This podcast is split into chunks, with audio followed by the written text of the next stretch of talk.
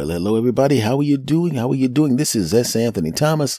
This is the S. Anthony Thomas Show, episode number 153. Let's get right to it. You know, I want to talk about Schadenfreude.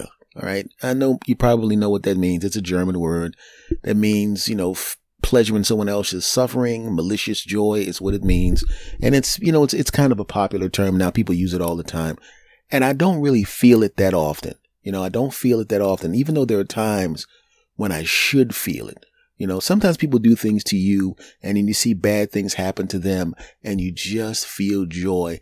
And I felt a little bit of it a few years ago when I had to shut it down really, really quickly because I felt guilty. I felt guilty. I ran into an ex of mine who was a cheater right? Now, at the time, I didn't realize she was a cheater.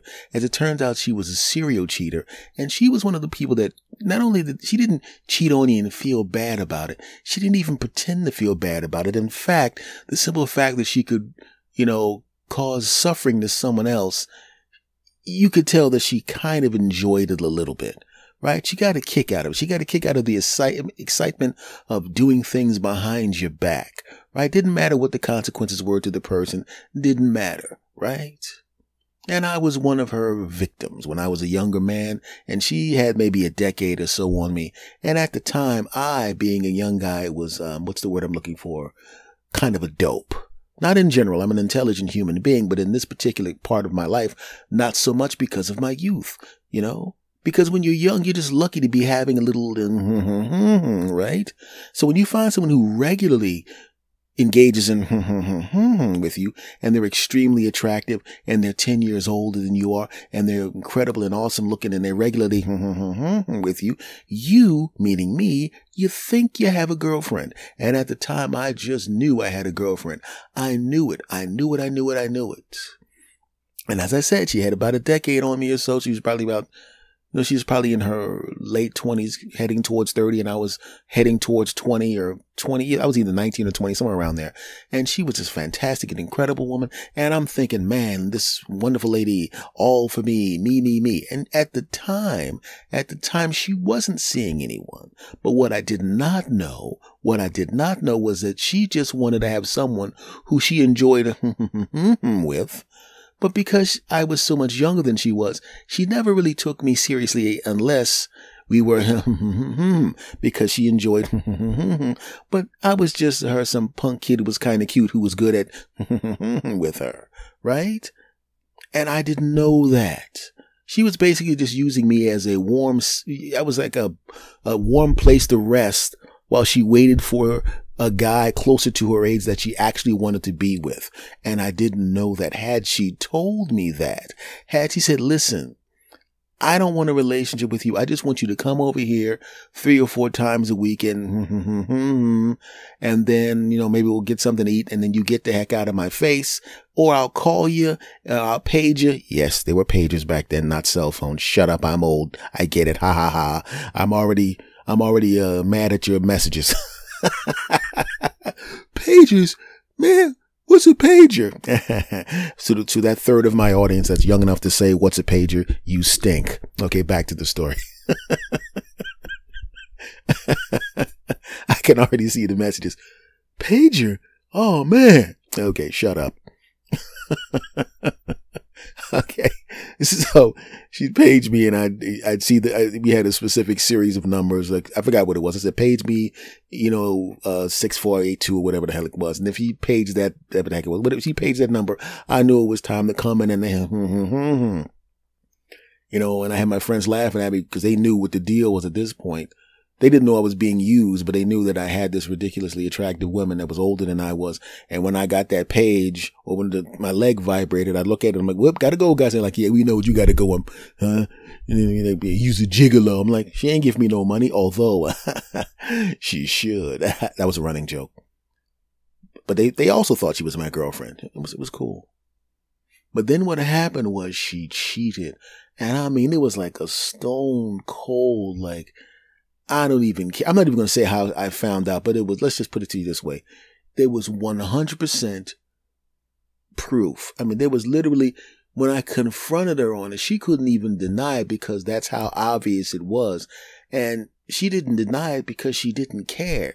She was like, yeah, whatever, punk. You know, it was like yesterday when she, she was, you know, we were, and it was all lovey dovey. But now a day later, it's like, yeah, yeah, whatever, punk. I never liked you. You know, whatever. It was, it was worse than that. It was, you know, the language was harsher than that. And I'm like, oh my goodness, I was completely shocked. Fast forward, some time passes. I kind of forget about her. And I find out through the grapevine she had done that, um, not the whole arrangement that we had, but she had, she would legitimately date someone and then she would go, yeah, how much does he make? Not enough. And go jump to the next dude or whatever. And she just, she would basically literally just throw people in the trash can. And I ran into her. And things have not worked out well for her. I mean, she's not destitute. She's not, you know, nothing. It's just that her life did not turn out the way she thought it was, would.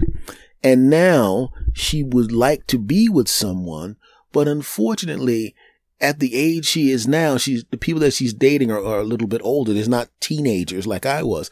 They're at least in their twenties, and guys now are a lot smarter and can see the red flags, and they're basically going, "Nah." And I ran into her, and she apologized, and I didn't care. I'm like, it was such a long time ago. What am I going to do? Say, well, you know, why are you apologize? Uh, in my mind, I'm like, oh yes, I appreciate that. In my mind, I'm going, I don't care anymore. You know, it's like, who cares? I'm not still mad at the, the kids that bullied me in high school because what are they going to do? Bully me as an adult? Please. Man, I didn't care. And then she talked about all the bad things that happened. Nothing tragic, nothing that's going to be on 48 hours, but things didn't work out for her. And for a fraction of a second, Schadenfreude, I enjoyed, for, I'm literally for a fraction of a second, I enjoyed the fact that she felt what she had made me feel, and many of the other people had, felt. Right? And this isn't gender specific because I know that there were guys that did the same thing to ladies and you know, there was a comeuppance to them and a lady ran into them and found out that their life kind of sucked a little bit.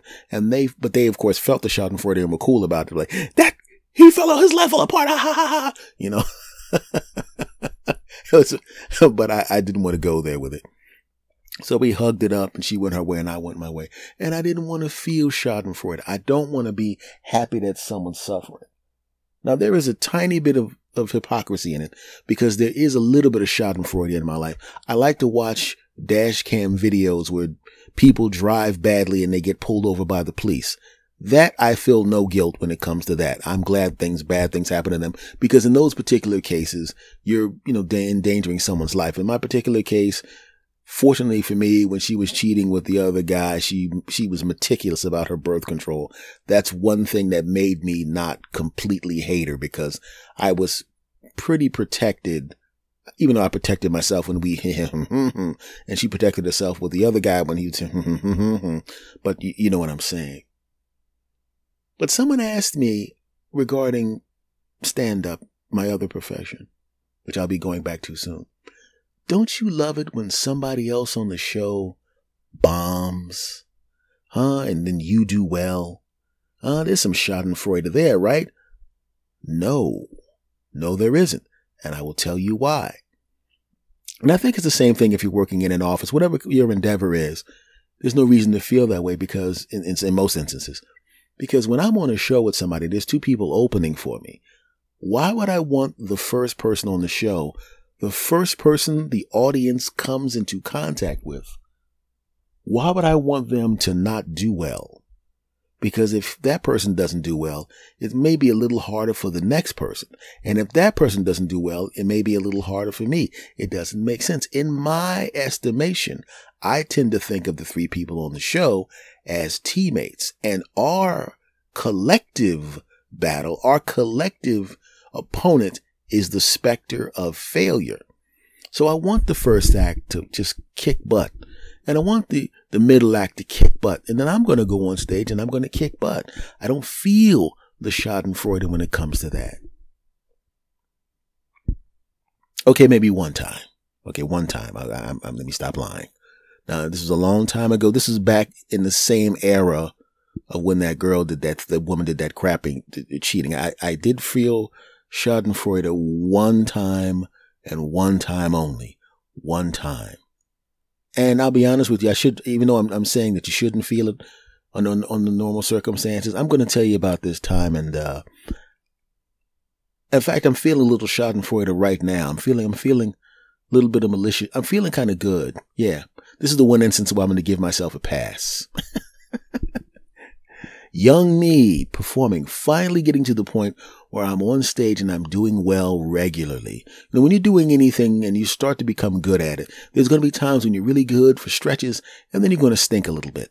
Right. But I had gotten to the point where I was doing, I was right at the end of that section of my career where I now was predictably doing well, but every once in a while I'd, you know, kind of stink a little bit, but it didn't happen that often. I didn't bomb, but it just wasn't up to my standards. There was a comic who was a little older than I was, right? And he tried to, I thought he was trying to be a big brother to me, but as it turns out, he was being, trying to be a big bully to me. And unfortunately, with this arrogant human being, he had moved to the section of his career where he was doing well regularly. And bombing, if it happened, was such an aberration that he didn't even think much about it, most likely. And I go on stage and I do very, very, very well in front of him, right? and he thought I was just some punk kid. So he's being a big brother. Hey, you're, to do good, kid. Keep it up, keep it up, keep it up. And I go on in front of him and I'm getting applause breaks and a sta- and I got a standing ovation on the first night. He did well too, but he did not get a standing ovation. And I'll be honest with you, did I do very well? Yes. But I think what happened was they saw me and I was so young at the time because I actually looked a lot younger than I actually was they were surprised at my level of skill at that young age, but I, I was working hard. So part of the standing ovation was the fact that, hey, this young kid did good. It wasn't that I was so much better than anybody else, but it was just like they, they expected nothing from me, right? Because I was so young, but I did so well, so they gave me a standing ovation. So now all of a sudden, not, he didn't, he wasn't smart enough to take that into account. Now all of a sudden, he's getting, he's feeling a little threatened and you know, feeling a little threatened. Right now, instead of being so hanging around, you're to do good, kid, taking me under his wing, trying to give me advice. Now, all of a sudden, he's standoffish, right? And I can see him at the other end of the bar looking at me the same way a, a wife would look at a husband when he's looking at the waitress's chest a little too long. And now I would catch him looking and he'd look away, right? you know, and then we'd be, we'd be in a situation where we would have to actually talk to each other. He was kind of, you know, a little passive aggressive stuff, right? You know, giving me advice that I knew to be wrong. I'm like, well, he's trying to sabotage me. I know I'm young, but even I know what he's saying is wrong. And all that kind of crap, right? Trying to give me tags for my bits, meaning what I mean by tags my bit, suggestions on edits and suggestions on additions to my material that I knew were really, really lame. Even at my young age, he didn't realize how long I had been doing it, even at that young age. I knew he was trying to sabotage me, thinking I was dumb enough to take his advice, but I had enough experience to know that what he was saying was complete horse crap. I go on the next show. Now there's no standing ovation for this show, but the, but, but everything but that for the second show.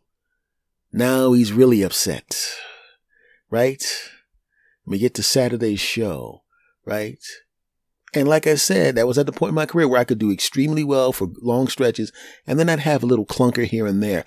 And on this particular occasion, I had a clunker. Now, did I bomb? No. Was the audience happy? Sure but it wasn't up to the level as before. And he's looking at me like, ah, and I catch him looking at me at the bar. And instead of looking at me like the, like a jealous wife who, who catches a husband looking at the waitress's chest too long, he's looking at me like, ha ha, finally back to earth, punk. Finally brought you back to earth, huh? Even though technically you could say I killed, but I didn't ultra kill like I did in the first two shows. Right? And now he comes over and he says, you know, uh, that he's saying that he was implying that a couple of people in the audience were complaining about me, which I can't. I, am sitting there going, I'm, I could see the audience from the stage. Like everybody's face was smiling and laughing. As it turns out, of course, he was lying, trying to get in my head. Okay, okay. Now I'm angry. And instead of just, like I said, my normal feeling about the comedy show is we're all in this together. It's us against the specter of failure. It's us trying to take the audience on a journey. I want the MC to do well. And in this particular case, I was a feature, which is the second act, the act in the middle, the act that does 30. In this particular scenario that I'm describing, there was an MC who did well, of course. He did really good. He was good. But because he was the MC, he didn't feel threatened by that guy. And he is sitting there so busy trying to sabotage me with his words and sabotage me with his attitude. He doesn't realize that I'm not the kind of person that gets sabotaged by what someone says or does. If anything, you basically just started the music, The Eye of the Tiger, because now I'm going on the stage on a mission. My mission is I'm not going to do anything to you, but I'm going to turn up the juice because I was just doing a regular show. I wasn't throwing the whole kit and caboodle at the audience like I normally would, right? Because this is my first time at the club. I don't want, you know, I mean, I, you want to kill, but you don't want to, you know, sometimes you get a little overboard and, you know, you may try to do too much and, you know, it might not work out.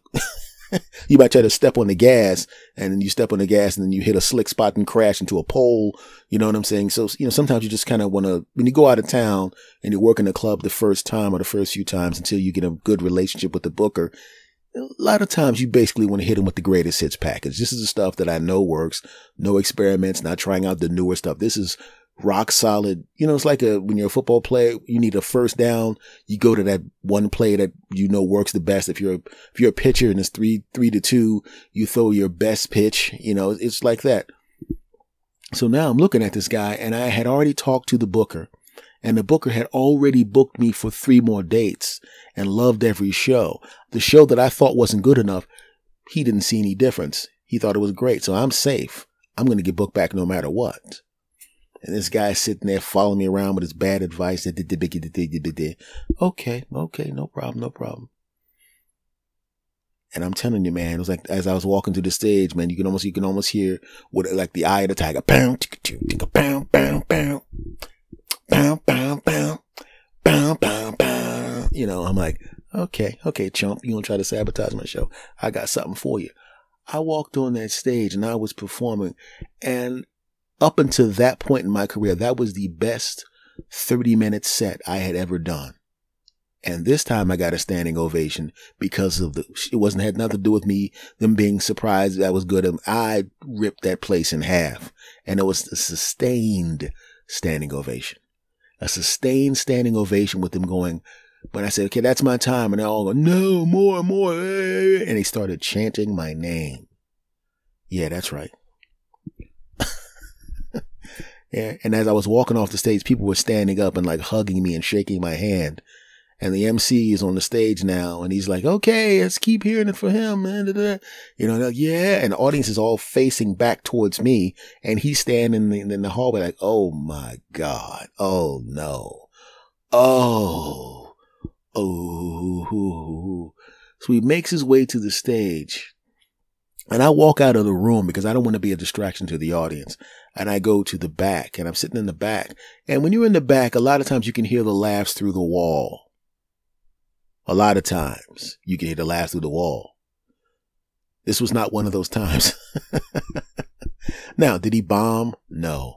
But it was like when I was on, it was like, yeah, applause break. Yeah, you could hear through the walls, people stomping their feet. Yeah, people high fiving each other. Yeah people, the call and response, people repeating something that I said, laughing. I mean, it was loud. He was on stage and he, he did his set and he get, he was getting that for about 45 minutes. And I walked back into the room and I don't know if you know what flop sweat looks like, but it's when you're so nervous that your whole face is covered in sweat, even though the temperature of the room and the physical exertion doesn't call for the sweat. That's flop sweat and he is soaked and it's not that hot in the room because he's working his behind off just to get the little bit of laughs that he's getting. And I sat back there and I'm in the back of the room looking at him. And I had no expression on my face, at least I don't think I did. And he looked back at me and he had this look in his face as if to say, I brought this on myself, didn't I? And I looked at him and he looked at me. And then I walked out of the room and let him stay up there and bore the audience for the last 20 minutes of his act. right? And when he came off the stage, normally the comics stand, sit in the back. You know, maybe we greet the audience on the way out, or maybe you hang out at the bars. He was trying his best to avoid me. Now, I mean, I don't know what he was expecting me to do. Now, did I enjoy the fact that he had a weak set? Yes, I did. Loved every loved every second of that 45 boring minutes. Yes, I did because the other three shows he did really well. But this particular show, this particular show, he was trying to sabotage me. And I didn't do anything to him except I decided not to hold back, which sometimes I would do because you want to show respect to the headliner. You want to do well, but you, you know, like they say in the 48 uh, laws of power, you don't want to outshine the master. Not that this guy was a master. But you know, you want to do very, very well, but you don't want to, you know, you don't want to suck the oxygen out of the room because sometimes if you do that to a headliner, whether you do it intentionally or not, that can damage you. But in this particular case, the booker loved me. So I'm in a hotel room, about to go back to my hometown at the time on the East Coast. Yeah, I was like, the show was on the East Coast also, but a few hundred miles away. And I'm going home on the train and I'm listening to my set. And I'll be honest with you, this is, I, from the bar with the recorder in my pocket, I recorded a couple of minutes of his set because he wasn't getting any sound. there was no laugh coming through the wall. And, you know, obviously I erased it. I just wanted to remember it, uh, joyfully remember it on the way home. And by the time I got back to my hometown, obviously I had, I erased his portion of the tape because I didn't need it anymore. And that was the last time I allowed myself elongated, scrumptious Schadenfreude because that's not a good way to feel. You know what I mean? Because I'm like, I, there was, there was no, there was no pleasure in him bombing. Had I gone on stage and did what I did and had he gone on stage and killed, it would have been just as cool because I would have proven that his attempt to sabotage me was futile. And that would have been enough. I didn't have to sit back and have this negative feeling of, yeah, that's right. Yeah, they ain't like, they don't like you anywhere near as much as they like me. In fact, if I walk to the bathroom right now, they'll stop looking at you and they'll look over at me and start applauding and ignore you completely. I didn't do that, but I could have. But I remember that feeling. Even now, it's still a little bit of schadenfreude because of what he tried to do to me. Because if had, if had, if what he wanted were, happened, I would have gone on stage and done badly. Keep in mind, I was technically, that was, I was booked that weekend, but that weekend essentially, your first weekend at a comedy club is a job and an audition. And he would have ruined my audition. I might not have gotten booked back if what he wanted to happen happened. I didn't let it. So I didn't feel bad. I feel bad now. Okay, I don't feel bad now. I, I don't Okay, I feel a little bad now. You see, when I think about it, yeah. I, okay, you know what? Forget what I said about this whole podcast. I, w- I would just say this. Under normal circumstances, don't take joy in someone else's suffering. But in that particular case, I, I, I take a little joy in it. Hold it for me. Let me enjoy the joy of that sucker. Yeah, that's right. Trying to ruin me. What you get? Yeah, that's right. Yeah. Yeah. Okay, that's enough of that. Back to being nice. So under normal circumstances, but all kidding aside, under normal circumstances, I mean, you know, to take joy in somebody else's suffering is kind of sucky. Even, even in a, in a sporting aspect, like when I watch a team that's a rival to my favorite teams, um, you know, I'm glad that my team won, but I don't, I'm not going to sit there and be happy that some kid's crying because his favorite team lost or that people are miserable at work. I'm not going to do that. I've evolved beyond that point. Except for about two teams, in which case, suffer suckers. okay, I'm starting. Okay, that, that, that was, that was not good. That was bad. That was bad. I shouldn't have said that. Okay, we count to 10. 1, 2, 5, 10. Okay, we're going to go back to not doing the Schadenfreude thing. Okay? Okay? And I want to say this. That would, you don't take joy in people's suffering. You know what makes me suffer? When not enough of you have subscribed to this podcast. So if you want to stop the suffering, subscribe to this podcast if you haven't, okay? You know what suffering in, in my world is? When not enough people have ra- rated and reviewed your podcast. That makes me suffer, man. Don't take joy in that.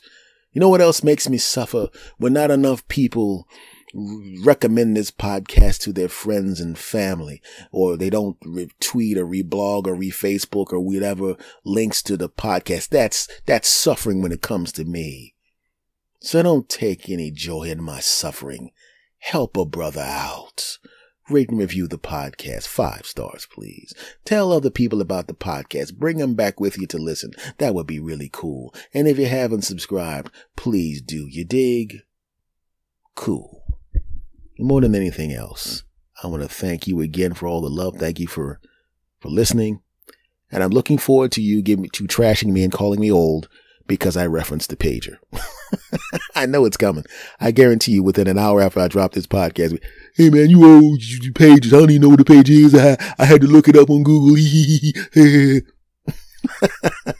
so pre to heck with you to all the all you people that are going to do that to me. Okay. all right, y'all. Much love to you. Thanks for listening. Take care, guys and gals and everybody. Bye bye.